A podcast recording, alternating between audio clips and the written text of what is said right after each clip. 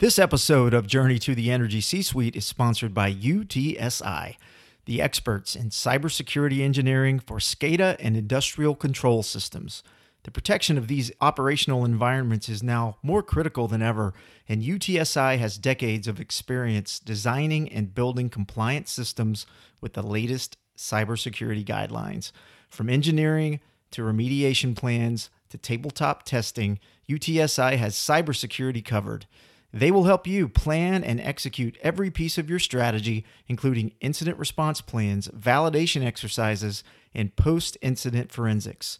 Wherever you are in your cybersecurity journey, UTSI will get you where you need to be. Learn more at utsi.com. Every career is a journey, every leader has a story. Welcome to Journey to the Energy C Suite, where we look at the strategies and techniques that turn solid leaders into top executives. This is your place to hear practical wisdom and guidance from real people who know what it takes. With your host, Ryan Sanford. Hi again, everybody, and welcome back to Journey to the Energy C Suite. I am your host, Ryan Sanford. I'm excited to be back with you today. Thanks again for pushing that play button on OGGN. We appreciate your support. I am excited to bring on a great guest today. Uh, he has a long career in leadership in the human capital consulting industry, uh, companies like Korn Ferry and PDI. He's currently a partner in the industrial private equity and leadership consulting practice at DHR Global, an executive search and leadership consulting firm. He is David Sheehan. David, thanks for joining me today, my friend. Ryan, it is great to be here. Thanks for having me. Now, I, I, know you're having a little ice and sleet up in the Dallas area where you live, but I know that's not stopping you from getting out on that bike right now. in fact, it is. Uh, I, I, would die to get outside right now. I'm. Uh, I've been trapped inside for the last couple of days, and uh, I think I have a few pair of uh, old ice hockey skates. I might use those to get out. David is an avid cyclist. He spends a lot of time out on the trails. So, yeah, he won't let that stop him. If you're like my wife, she spends uh, a couple of hours every morning before I wake up on her on her indoor trainer upstairs. Yeah, you, you have one of those. No, not yet. I, I, I used to have uh, I used to have one of those uh, rollers, sets of rollers that don't have any any oh. Yeah. You have to balance yourself. But uh, honestly, my wife made me get rid of it because she saw me fall a few times. so that was the end of that. I'm not as young as I used to be. Good stuff, David. We we have a lot to get into with you uh, today, and I want to start um, with the Great Resignation. We've been talking about this now for a few months. I mean, you can't really avoid seeing articles and, and news reports about this, and and certainly there's no secret that uh, a lot of voluntary departures have happened in the last several months. And I, I know a lot of that has been um, in lower wage jobs in retail and hourly work and things like that. But I wanted to ask you, how does this look uh, in terms of the professional ranks, in terms of leadership roles? Are you seeing a, a similar thing play out there? Yeah, I, I, sure am. And, you know, everybody who has experienced the great resignation, either because they've left or because they are a leader, will give you a, a slightly a slightly different perspective. Um, yes, there are some people who are just ejecting themselves from the workforce, of course. Uh, but when we're talking about leadership ranks, what we're seeing is a, one of the biggest opportunities for many people to make changes in their career, get bigger jobs in terms of money, in terms of career. That's a that's a really big part of this. And the other part, if we're thinking about industrial companies, if we're thinking even more specifically about um, oil and gas companies, energy companies, there are a lot of people who are retiring right now, and I don't I don't hear us talking a lot about that right now. Mm. We were hmm. talking about it three, four, five years ago that the baby boomers are retiring, but there are a lot of people who uh, who have re- retired in the last year or so, and there's that's creating a lot of openings. And, and let me just tell you something, a little interesting tidbit. Um, as I'm doing searches right now for leadership positions, I am finding so many people at the VP level, the um, you know EVP level, and up who have only been in their positions for a year, maybe maybe two years. So that that retirement boom is happening right now, and that's a that's a big driver. Besides, you know, lots and lots of great new job opportunities. That that retirement that retirement wave is hitting right now. We're finally starting to see that. And all of those retirements uh, can also create opportunities for people that maybe are stuck in their current roles at their current company uh, to, to seek senior leadership roles at other firms. Yeah, that, that's that's what I'm seeing. I'm um, I don't have any data on this. I, I what I don't know, Ryan, is I don't know how much companies are going outside versus reaching down into the organization and pulling people up. Um, you know, from my perspective, I'm a little biased because I, I am an executive recruiter, um, so certainly I see a lot of people moving companies. But yeah, it, theoretically, it should be creating opportunities for people within the companies and outside and from outside the company as well. Yeah. To what degree do you think? Um, I think the world is now a bigger place in terms of opportunities for people because of uh, the nature of remote work being so prevalent now, and that was largely uh, increased by the the pandemic we've been going through for the last two years. You know, so so people don't necessarily have to relocate geographically um, to go mm-hmm. work for another firm. Do you, do you think that that's playing a major part in some of this? Um You know, I think maybe maybe a little bit. It, it, it's in terms of creating opportunities. Is that what you mean? Yeah. Yeah. You know, I I don't know if that's necessarily creating a lot of new um, a lot of new opportunities. It really depends on the. It's it's really going to depend on the industry. Yeah. So you know, with with things like maybe technology, um, yeah, that's that's creating a lot of new opportunities. What's what's really interesting is I'm seeing a lot of companies also struggle with this too. Again, looking at oil and gas, looking at industrial companies, they are so used to having people on site. So, uh, you know, they're struggling with the fact that a lot of talent wants to fly in every week or they want to work more remotely. Um, it, so, it, in some ways, it's becoming a real struggle for different sectors of the the economy uh, in terms of uh, in terms of making changes in their organization and how they work. But again, you know, technology industry they're a lot more used to doing that. Consulting, you know, big consulting companies, they're some of them are more used to working remotely, and it is creating new opportunities to find more talent that previously wasn't available. I want to ask uh, from the perspective of a leader who's uh, in, in, our industry at this point, and how can they be thinking about managing their career differently in the current market to make sure that they do maximize the opportunities that are there for themselves, whether that's internally at, at the place they work now or or externally. You know, I, I think one of the most important things that that leaders need to do is they need to think in great detail about the value that they can provide another company. One of the most difficult things for people to do when they jump into the job market, especially if they work for a company for a really long time or they haven't interviewed in a long time, is they've forgotten how to sell themselves. They have forgotten how to talk about you know, here were my responsibilities. That's the easy part. Here are the results, and here are here's the opportunity that I played in. So that that's one thing. The other thing I think is really important that may not come naturally to people who have not looked for jobs in many years or or a lot in their career is they need to treat job searches like a job, a project you know, just relying on going out there, obviously, and just submitting resumes to websites when you're a leader is one of the least likely ways that you're going to get a job. So, networking, networking is a job. Being really intentional about this project in terms of who do you need to talk to?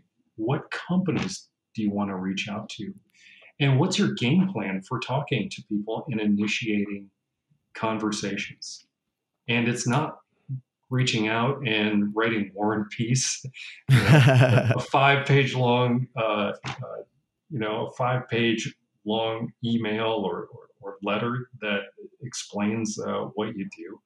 It's figuring out how to communicate in as few words as possible and make the greatest impact so that you gain the attention, so that you gain the attention of people. Yeah, when I talk to senior, I'm sorry, when I when I talk to senior leaders sometimes uh, about the networking thing, you know, many times they've been at one company for a long time, yeah. and uh, they've they've somewhat developed a, an industry network through attending, you know, conferences and events and things like that. But um, yeah. there can be a false sense of the strength of our network, specifically at higher levels, um, because you know we can look on our LinkedIn and say, oh, we we have thousands of we have thousands of connections, um, but how many of those are true? Uh, true connections, true people in your network that you've nurtured those relationships, and the people who have the the influence and the willingness to to go to bat for you if there's an opportunity out there that they could help with. Yeah, that's a that's a pretty good observation. I, I think uh, some people get lulled into the idea that oh, I'll just make this call and this person will get me a job because it's a company I want to work for and I have the skill sets. But I think you almost have to have a different mindset about your network, and and that is you know, using your network to get other connections to other people. I think that can be one of the most powerful ways to start uh, meeting new people and getting getting connected to the right people, reaching out to that network and asking for help. Here's what I'm trying to do. Uh, person I'm reaching out to. Here's here's what I'm here's what my career objectives are. Here's what I'm looking for. Who should you know? Who should I go out and who should I go out and talk to? Where should I be spending? Where should I be spending time? That you know that can be um, as powerful or more powerful than just saying, "Hey, I, I need a job." Any ideas? Yeah, I think the networking piece is is crucial, and it's it's been a challenge because uh, the world's been shut down for eighteen to twenty four months. A lot of those yeah. in person networking events have gone away, so uh, I'm guessing people have had to become much more resourceful in how they do that. Um, phones still work, we have great video technology that we can we can schedule Zoom calls or Teams, but uh, you know that's uh, it's a it's a little more challenging than it was in the past. It was, and especially if you're not used to doing that sort of thing. But but I'll tell you, um, when it comes to like my job, for example, I you know it used to be that uh, myself, my colleagues, we used to fly all over the country, meeting people, uh, meeting in person a lot more. And we, you know, I still do some of that, of course, but uh, I don't know what the percentage is these days. I spend what 75% of my time doing um, interviews and networking with people on uh, you know on the phone or or or through zoom these days frankly i wish it wasn't that much i, I personally like to meet people in person but that's the way it's going. Many of my clients are are going through the interview process uh, most of the way doing Zoom interviews, and it isn't until the very end that they're that they're meeting these folks in person to to close the deal to to get ready to hire them. It's such a strange dynamic. I still can't believe it sometimes that that we have made such a we have made such a big switch. I mean, I remember a couple of years ago. Uh, being in companies and trying to do these you know online seminars or online discussions i hated them. And now um, like a lot of people i've gotten really really used to them and dare i say comfortable and i think candidates have too. Yeah do you find yourself having to do a bit more coaching for your candidates when they're preparing for that big interview and it's going to be it's going to be on zoom? Yeah yeah I, I, sure have. And you know it comes down to um, you know, it's almost like you're on TV these days. So people are watching your face. They're watching whether you're paying attention. They watch how you dress. They look at your background. All of you know the background that you have. All of these things are factors, uh, we, whether we like it or not, in in our you know companies uh, making making deci- decisions about people, judging judging the candidates that they uh, that they're talking with. I want to talk a little bit about crossing over industries. That's something, yeah. especially uh, people who've spent a career in oil and gas. Um, yeah. When we have these peaks and valleys in the industry, um, it does often present an opportunity for people to look outside of the industry for opportunities where their transferable skills and experiences might uh, be successful. So, um, I want you to talk a little bit about that from your perspective. Now, are you seeing more of that in terms of people leaving the industry, looking for outside industry, and then uh, what kind of challenges does that present for people that might be considering it?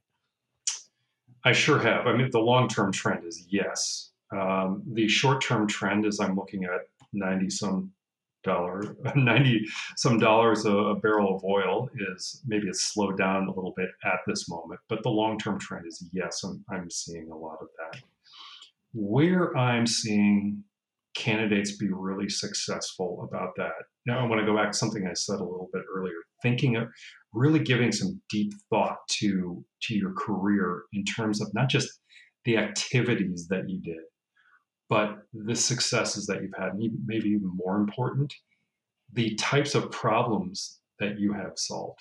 Now, as, as a person, I've, I've transitioned careers three three times, I think, in my career. And within within those major transitions, I've done some sub transitions. And every time I've moved, it's it's because you know I've shown that I've solved similar types of problems in my past career that that a, that a company is trying to solve in, in their current situation. So you're really, again, really giving some deep thought to your career and what some of the trends are in your career, not just uh, trends, problem solving, um, types of environments that you've been in. All of those things are really important. And, and I'll say this too companies are more and more these days, companies are more willing to hire outside their industry. And, you know, we talk about diversity. Um, and we, the first thing we think about with diversity is, you know, gender and race, uh, of course. But companies are looking for diversity of thought to solve problems, to solve tough problems. Um, they want to avoid groupthink. So more than ever, companies are looking for different types of perspectives, and that those types of those types of things are going to help candidates um, be able to transition into into other into other careers and other industries. On the flip side of that, if I'm a leader in the oil and gas industry, and I know that there is currently a lot of labor shortages out there at the moment, but hmm. I'm also fighting to get top talent into my organization and i'm looking at how do i attract the best and brightest to come work for me what do you yeah. see the the uh, current challenges from that standpoint well i would say the first thing that they need to do is not look outside i i, I still see too many companies um, not looking not looking inside and overlooking talent that maybe is not maybe is not really obvious to them now hold on, so, David. You're you're an external executive search professional here. You get you make your money. I know. You buy know. those fancy mountain bikes because people are, are looking outside to hire talent. You're saying that we should look inside first. I just want to clarify that. I I, I am saying that, okay. and you know, uh, you know, in full disclosure, I, I've been I was a talent consultant. I was a talent consultant first before I before I was an executive recruiter. But yeah, and and I think you're right. What I am saying is a little bit of uh, heresy. Uh, but you know, most of my colleagues will say the will say the very same thing. There is still in companies that are are not doing a great job or don't spend a lot of time and money investing in developing talent and hunting for talent on the inside, they are missing out. And likewise, are these same companies, whether or not they're great at whether or not they're great at finding talent on the inside, what are they doing to keep them? Because every time somebody leaves, it costs a lot of money to replace them. And it takes a year, you know, a year to get a leader, you know, up to speed on board. So, you know, that first and foremost is what what I recommend to, to clients that are losing a lot of talent or really, really struggling to look for talent. Yeah, I'm hearing that a lot as well in my in, in the work that I do and uh, with my clients, David, in terms of retaining top talent. And uh, I, I wonder what your perspective is on what senior leaders can do better uh, in that regard. I know uh, it's easy to just throw money at people, and sometimes yeah. that works, but it's yeah. not the only thing, and it's certainly not the most uh, sustainable strategy. No, that's right. And, and, and, you know, one of the things that they need to do, um, here I go again, talking about talent consulting rather than recruiting. But you know, one of the things that they they need to do is make sure that they are not, you know, not just solely relying on looking at people who people's past performance. They really need to get at get under the covers on their talented, younger talented leaders to identify what kind of stuff what kind of stuff they're made of to see how far that they can they can go in an organization you know whether or not they're ready to step up and take the next challenge. And whether they're going to have opportunities to to do something to do something like that. Are they going to have safe opportunities to you know show what else they can what else they can do in the in the organization? Now you you asked me the the original question here was you know what do leaders need to do to to find and attract talent? So from an outside perspective, more than ever, branding, branding, branding is critical to finding people. Yes, throw, you know, give them, give them the money that they're worth, give them the challenges they want, the job titles. Yes, yes, yes, of course. But um, the branding and the culture of the company is is all important because there are so many, you know, there's a lot of people who are willing to move right now but there's lots and lots of passive candidates too. And one of the first questions I get asked by executives is culture, culture. And you know, culture ties into the brand. What is the company known for? So culture and branding, branding of the company is you know the, the employer brand is all important to finding to finding talent right now. Good stuff. I have one last topic I want to bring up, and and yeah. this is this is one that I think a lot of people struggle with uh, because there's so many different ideas out there about how executive search works. Whether I'm someone who might be getting a call from an executive recruiter about an opportunity somewhere, or I'm trying to hire an executive recruiter to to help me find somebody. Um, yeah. Um, I wonder if you could help demystify for us, you know, how executive search works in 2022. Well, first of all, it's pretty crazy right now. This is uh, this is the busiest. This is the busiest I've ever seen this business. I've been around it for quite a long time, and I've never. All of us will tell you, we have never seen anything like like this in our lifetime. And you know, absent a downturn in the economy, I don't see it slowing down anytime soon for many of the reasons that we talked about earlier uh, earlier in this interview the Great Resignation. Um, there is a lot of people retiring. There is, you know, the the folks coming behind them. Gen X is a smaller talent pool, so um, there's a there's a shortage. There's a real shortage of executive leaders right now. So if you haven't worked with an executive recruiter, I think here's here's a couple of important things to remember. First of all, um, executive recruiters are not in the job of finding candidates, um, finding candidates jobs. They're in the business of helping companies find candidates. So we work we work for the companies. That said, um, you know it is worth people's time to reach out to to reach out to an executive recruiter and submit their resume or, or give them a call or whatever the thing to remember is most retained executive search consultants are very focused in different industries. You don't find in their in the executive retained search, you don't find a lot of people who are generalists. So if you're a retail leader reaching out to me, um, you know, it, you can do it. And, and I, if I have time, I will, I will forward your resume on to you know my colleagues in the retail. Um, but I'm laser focused on my clients right now, and I'm laser focused on my industry. So, um, if you're in the industrial side, private equity, uh, yeah, I, I'm I'm gonna I'm gonna be looking for I'm going to be looking for those resumes. The second thing is, uh, once again, I, I, mentioned about communication style. Communicate in bite-sized pieces to people. Uh, you think about all of us; we get so many emails. So get to the highlights really quickly if you're going to send on if you're going to send on a resume. And we do keep these resumes. We do look at them. We just don't always have time to respond. We respond really quickly if we've got a search going on that that fits that fits somebody's um, you know fits somebody's skills. The third thing I would say about executive search, um, you know, we look for people online. Uh, yes, we look on LinkedIn. That's not the only place we look. We look a lot of other places. So if you have an online presence, um, you need to think about your own brand.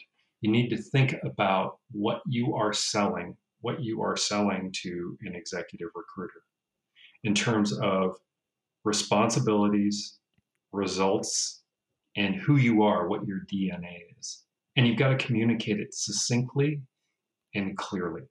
So if you have a LinkedIn bio, make sure that you have there's a there's a section in LinkedIn. Make sure you write something about yourself in that in that section.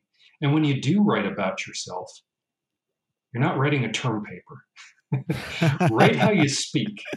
And, and, and that's really, really important. I always tell people that write how you speak because that way, when you're talking to recruiters, when you're talking to companies, you're talking naturally about yourself. You're, you're, you're expressing, you're talking about yourself in a comfortable way, and that will that will help you communicate a lot more clearly with people.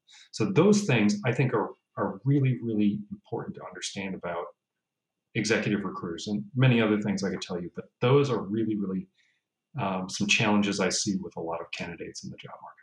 That's great stuff, David. I uh, I appreciate your time and your perspective today. Uh, I think lots of great information for our listeners, whether they are uh, currently in the market for new opportunities or if they're looking to attract and uh, a talent into their organization. I think a lot of good words of wisdom today. So um, I appreciate you being on, David. We had David Sheehan here today, who's a partner in the industrial private equity and leadership consulting practice at DHR Global, an executive search and leadership consulting firm. David, hopefully it warms up a little bit this weekend. You can get back out there on the roads, man. I sure hope so. It would be nice to uh, get out of uh, get out of the house. After all, I moved to Texas to be in warm weather. So uh, I'd like to take advantage of that. But Ryan, I really appreciate, I really love your podcast. Enjoy listening to it. And I really appreciate you having me on. And um, thanks to all your listeners. And I hope you, uh, I hope you have a uh, great week. Hey, thanks, David. Thank you again for listening to Journey to the Energy C Suite. We appreciate you tuning in again. And if you have a moment, please go to our website or wherever you access your podcasts and leave us a review. That's really helpful to make our podcast more visible. We'll see you soon again with some more great interviews. Take care, everybody. Tune in next week for another enlightening episode of Journey to the Energy C Suite, a production of the Oil and Gas Global Network. Learn more at oggn.com.